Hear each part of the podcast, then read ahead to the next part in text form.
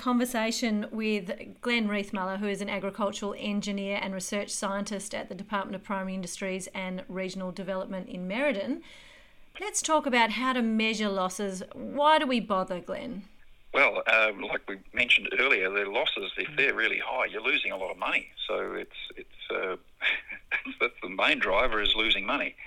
So how can we measure these losses? Well, the first thing is if it's pre-harvest losses, we need to know that because if there's already weather that's knocked some of the heads off, uh, well, you you think you're doing it with your header, but you're not. So the idea there is I tend to go in with an open quadrat into the uh, existing standing crop, say. It's a bit tricky with canola, but if you can get in there and put a quadrat down and then have a good look what's on the ground, have an idea of what perhaps losses are before the front even gets there, because you don't want to confuse things with having heads that are already on the ground, particularly like barley that might have you know dropped a head or something.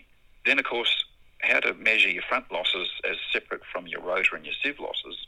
Well, now, of course, we've got these things called drop trays, and they can be really handy. They're a magnetic uh, system, and you can just press a button and they drop a tray down, and you can have that, say, outside beside the header front, and then just stop so you get an idea of what actual losses are coming from the front itself.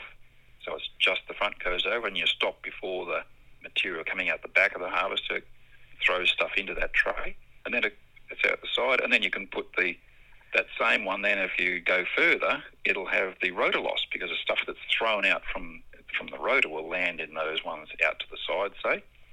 And of course, then you have your, your standard one is right at the back, which is your, your sieve losses. So you can drop one underneath the under the, the sieves itself. Um, possibly you don't have to take your spreaders off to that. I think most people like to just keep going, so you just put it there and then compensate for how many, how wide you think the, the sieve chaff is being spread. And even the newer harvesters now, with say with these destructors on there, they often have a door that you can open to check your losses as well, because otherwise it's a it's really a lose lose if you're putting grain out the back through a destructor. Because uh, one thing is you're, you're losing grain, so that's losing money, and the hardest thing to the hardest material going into a destructor is often grain itself. So you're wearing the destructor as well. So it's a lose lose. So it's nice to get that right before uh, that happens. So uh, it's good to see the later ones now have a, a, system of doing that. The drop trays themselves, I mean, there's at least three on the market. There's a, there's an Aussie one made now as well. So there's um, you can Google that and have a look at the, even the GRDC site. It's got a few details there about what was used in the past, um, and they're all fine. The ones with their own cleaning system is probably a bit better. Uh, I painfully watched one video the other night, and it was where they were just winnowing it. And I thought, well, no farmer's going to stop and wait for winnowing all this grain out, you know. Whereas the couple of others have got their own cleaning system. You just press a button and it blows all the the material out, and you end up with your clean sample straight away. So it's much quicker. Because really, the, the time of day can have, have a big effect. If you have a cold, damp morning, for instance, that might be ideal for harvesting lupins. Then in the hot afternoon, that, that might be more ideal for doing barley because uh, it, you know otherwise it can be a bit tough. So the time of day can have a big effect, and you don't want to have to spend a lot of time measuring losses and then find an hour later it's changed. But hopefully, uh, each day you could say, right, I set it at this this setting in the morning, and then this setting in the afternoon, or change it during the day. You know, so uh, but if you can do the loss measurements fairly quickly, that'll give you a guide to where you should be changing your settings later on. When should you measure your losses? Uh, well, probably as soon as you start harvesting for the day, really, and then from the coolest part of the day through to the hottest part, and then maybe again in the evening.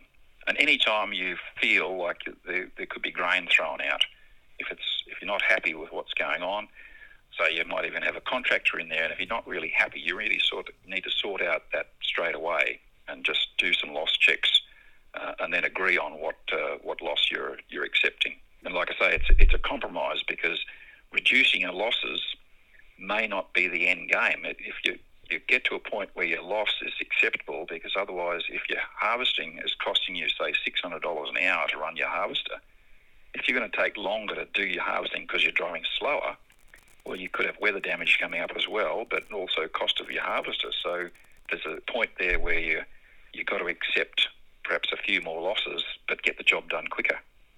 Is it perhaps the case that um, now now we know about harvest losses and now we know how to measure them? That perhaps measuring your harvest losses during the harvest season becomes part of your program. Yep, I definitely recommend that it would be just part of the system and you'll just get used to it and, and that will definitely help. And I mean, in the past, I think we talk about 1% losses for cereals, but that's generally with a good crop. Better the crop, the lower the losses in general. So as you have a poorer crop or a lower yielding crop, then it's harder to get down to 1%. With things like canola and, and, and lupins, you, you'd probably never get to 1%, but say 3% might be okay. Depend, everyone's different, but really it just does depend on what, uh, what the yield is and how much you're prepared to accept blowing out the back. Some of these drop trays, particularly the ones with the cleaning systems, aren't necessarily very cheap. Is it worth the investment? Yes, I think it is because sure, if they're not cheap, if they say say two and a half thousand dollars, but as I mentioned earlier, with losses at sixty-one kilos, that's twenty dollars a hectare. So what's twenty into two and a half thousand? It's it's probably only hundred hectares. So it can add up pretty quick. So uh, I think the investment is is well and worth it. Okay. Anything else we need to tell growers about measuring their losses? Uh, I think just sharing information as well is, is handy. Um, things like Twitter are great. If you've come up with uh, a problem which you might have had really high losses, well, perhaps tell everyone because um, you know everyone else might be having the same problem. If you found a, a good solution to it, um, there's nothing like um, you know just mentioning it, and it might help someone else as well. Okay, well, um, we've talked about the knife guard setup. We've talked about the feeding system. We've gone over threshing and cleaning, and now we've just chatted about how to measure your losses. Um, so, thanks for all your wealth of knowledge today, Glenn. Um, I'm hoping growers have got a lot out of this series of practical podcasts on how to reduce your harvest losses. Um, I've enjoyed our chat, so thanks for joining me. Yeah, and thank you, Joe, for that opportunity. And I would recommend growers go to a harvest forum if you can before harvest, and uh, there's always stuff that everyone can learn from. This podcast has been brought to you by Primary Sales and is for information purposes only. Visit Primary Sales online at primarysales.com.au.